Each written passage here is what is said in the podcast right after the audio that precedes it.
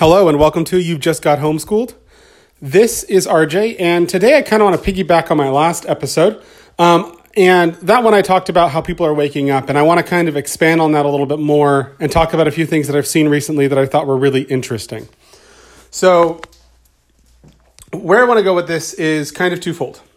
One, um, kind of where culture's going in the end game, and then two, some stuff that I've learned recently or was brought to my attention, and, I, have subsequently learned or at least heard about it. I want to dive into it more about generations and how they operate and what's going on with them. So let's start with cultural end game. Um, you heard in the last episode, and I want to kind of reiterate it and kind of expand upon it a little bit, and it's this. I think many of us who have chosen to homeschool have begun to really see where culture's going as a whole, this overarching culture, and see the kinds of, of rhetoric that's coming out, um, the kinds of laws that are being passed, the kinds of uh, media time and space um, that are given to particular causes or particular groups of people. And it's no surprise to me that a lot of people who have what would typically be considered a more conservative viewpoint have become concerned and are now pulling their kids out and homeschooling them. I mean, I know that's part of our reason. Part of it is just a, a low quality of education in the area that I live. And part of it is that as I see these laws passed, in fact, there's a couple of them that were passed today in California um, that are questionable at best. Um, one of them, my wife was literally just telling me less than five minutes ago about one that limits uh, medical exemptions for vaccinations. Now, whether or not you agree with vaccinations um, or anti, or you're an anti-vaxxer or you believe in vaccinations, it doesn't really make a difference to me. Um, but I am interested in the overarching issue, which is do I have the right as an American to decide what goes into my body and what goes into my children's body. And according to um, the law that just passed here in California, the answer is almost positively no. In the sense that uh, the law basically made it near impossible for parents who choose not to vaccinate their kids to put them into public schools.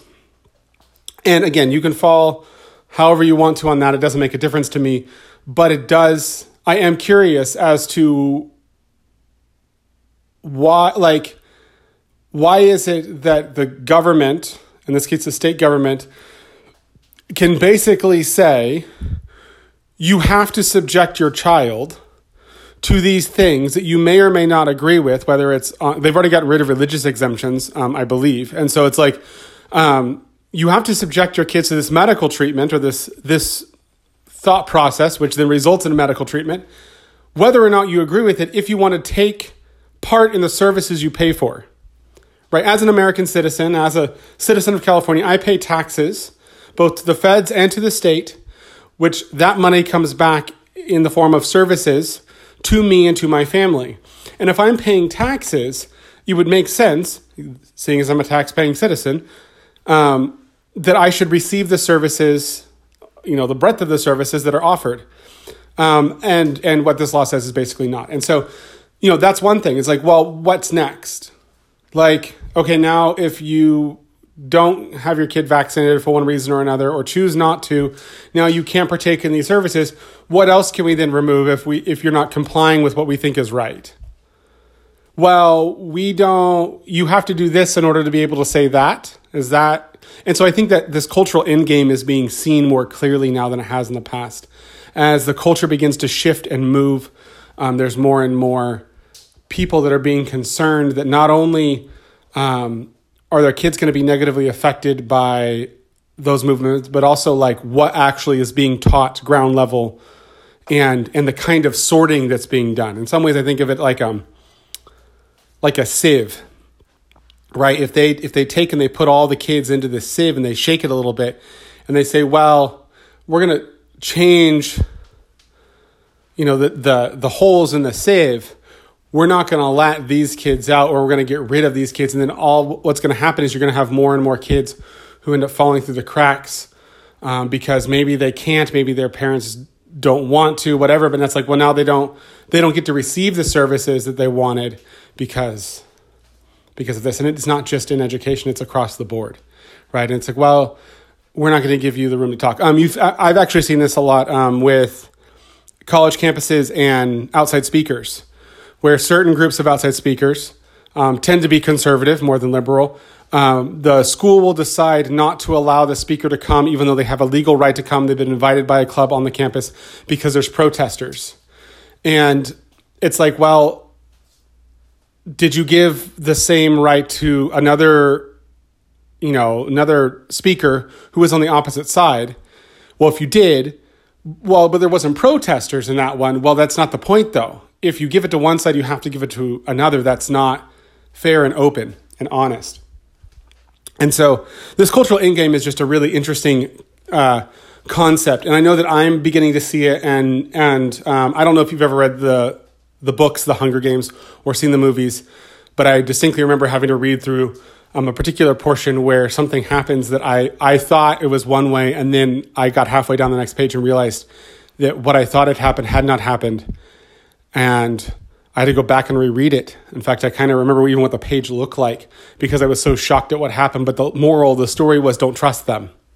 They may not have your best interest in mind. And we're seeing that more and more. And I think more people are seeing that. Um, in some ways, it actually piggybacks off of, if you remember a few years ago, there was kind of that that the imminent collapse or fear of either something like um, a conflict between either socioeconomic groups or racial groups or kind of the whole prepper mentality stockpile because we don't know what's going to go down that kind of thing. And this is kind of a, an educational version of that which is you know what? I think i'd rather just be more prepared. I'd rather have more direct control over what my kids learn what their experience because at the end of the day like i've said many many many times before i care that my kids know how to read and they know how to do math. Way more than some random teacher can ever care about my kid individually, simply because they're my kid.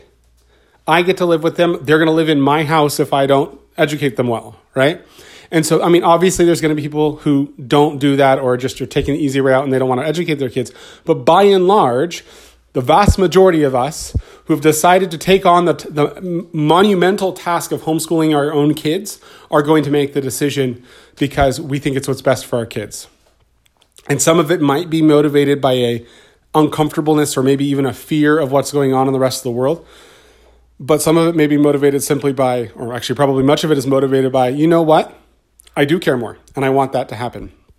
So, this is how this whole like end game cultural thing um, ties into my second point, which is generations. Um, a friend of mine went to a leadership conference that was uh, really interesting, and, and we didn't get a chance to like, you know, sit down and have a long, deep talk about it, but we happened to be at my brother's wedding, and he was there, and I asked him about it, and he told me the things he found interesting, and the most interesting thing he found, or that he, you know, there's a couple things, but the one that I took away the most of, he took away a lot from. Um, there's a guy named Jason Dor Dory Dorsey? I think it's Dorsey, Jason Dorsey, and he's one of the world's leading experts on generations. He he's part of a a larger conglomeration or a firm that that studies this, and it's used by a lot of um, businesses and stuff like that to help figure out what's going on. And so he'll talk about like why is it that younger people are leaving Facebook, and then use that as a um, by doing research and, and investigating and asking people and all that kind of stuff, then use that as a tool to then market to companies that are trying to sell their products, like, well, where are the kids going? You know, like if we're trying to target this audience. And so my friend is relaying this to me, and I thought it was really interesting. So I went and looked and watched a couple of his his talks, what TED Talk, he did a TED Talk and some other stuff. But uh, what I found most interesting is his two things. One, he talks about how generations are getting shorter in their chronological time, like what counts as a generation. For examples, typically, historically, you, generation is referred to about anyone born in about a 20 year period.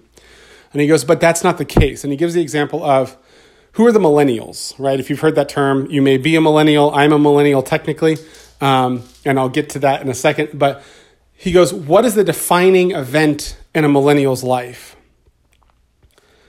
And so he gives the example of he goes, you know, for my for my parents, it might be the death of Elvis Presley, or um, you know the the you know what is it the Apollo 11 um, explosion or something like that. Um, But for millennials, it's 9 11. And so you could not have been, like, you had to have been born basically between 1980 and 1996 to be old enough to remember 9-11 and have it like and understand it enough to be impacted by it and so he goes that's a generation but it's not 20 years by you know standard measurements of generations and he goes and so but what we're seeing is with the increase in technology and the fact that technology uh, has grown so quickly computing power has grown so quickly those defining moments um, are getting faster they're speeding up and so what is, you know, like I'm a millennial. I'm kind of on the older end of the millennial spectrum. And so I didn't get really hands on to anything real computer wise until high school, maybe. Um, outside of like a green and black screen playing Oregon Trail, where you could only, you know, when you're hunting, you could only shoot in what is it like eighth brackets. So you could do up, over to you know over a little bit you know basically yeah eight brackets north northeast east southeast south like that right and so i'm a little bit older but that technology is still like i still had a rotary phone in my home growing up and a corded phone and cell phones came out but i did not have access to them until i was an adult like a legal adult and so you know that that's a generational thing. But with technology progressing at the speed that it is, um, those generations shrink. For example, none of my kids will remember a time before there were tablets. But I distinctly remember when I first got a tablet because I was teaching at that point. I was handed my first tablet by the institution I was working for and said, You need to learn how to use this. And so, as the technology increases, what's normal changes. And you can kind of have some smattering of that because obviously um, access, parental guidance, and parameters and stuff like that will all impact when and what you experience. But by and large, that's why they say, you know, if you got problems with the internet, you go talk to your kids. Or if you can't figure out to do something with a computer, you know, you have a, a younger family member do it, um, assuming that they're old enough to be like in that junior high, high school range. I do that too. As a teacher that supports homeschoolers, that's what I do. I'd be like, well, if you can't figure it out, go grab your high schooler or your junior higher and get them on with you and we'll help figure it out because for them it's just more natural because that's normal. They didn't learn the old way and so they're not trying to relearn the new way. So there's that, right? So the generations are getting shorter. But the second thing, and he goes, here's the weird thing about millennials. And I found this fascinating because it's a great explanation of what actually is going on and what I experience in my own day to day life. He goes, we've, we've seen this weird thing with millennials that around age 30, they self select, and they self select one of two things. Either they're going to follow kind of the traditional model of job, family, you know, or marriage, family, you know, stuff like that. Or they're going to self select a different road that is a little bit more like, it's not my fault, right? It's a little bit more blame oriented. Um, I was, I, this is beyond my, this wasn't me, basically. It wasn't me. Someone else did this to me or um, uh, it's the structure's fault, it's the government's fault, it's this other people's fault, and there's not really a, a, an ownership of it. And I could be a little bit skewed on this because I'm not perfect, and I, you know, I'm not claiming to reflect everything that he has said perfectly, but um, that's what I took away from it, and this is why I think that's important. I see this in my own life. I look at my friends, and, and the other thing that he said in, in reference to this. He goes, and this is where you get these two bands, these two like concurrent generations, where you have one group that does not identify or understand at all with the other group. And I see this myself. I have my friends that I've had, many of them for 15 years, um, 10, 15 years.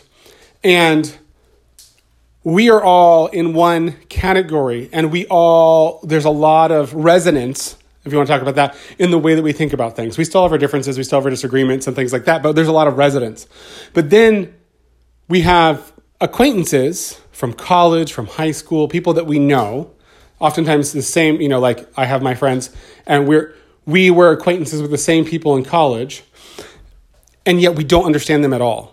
Like we're literally like, how did they come to that conclusion?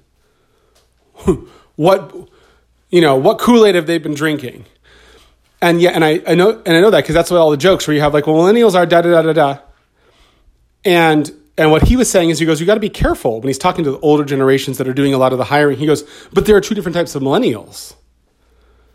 There are the millennials that will flake out on you. There are the millennials who won't show up to work. There are the millennials who will be like, well, you need to pay me more. And then there's the millennials who are like, I just need to work.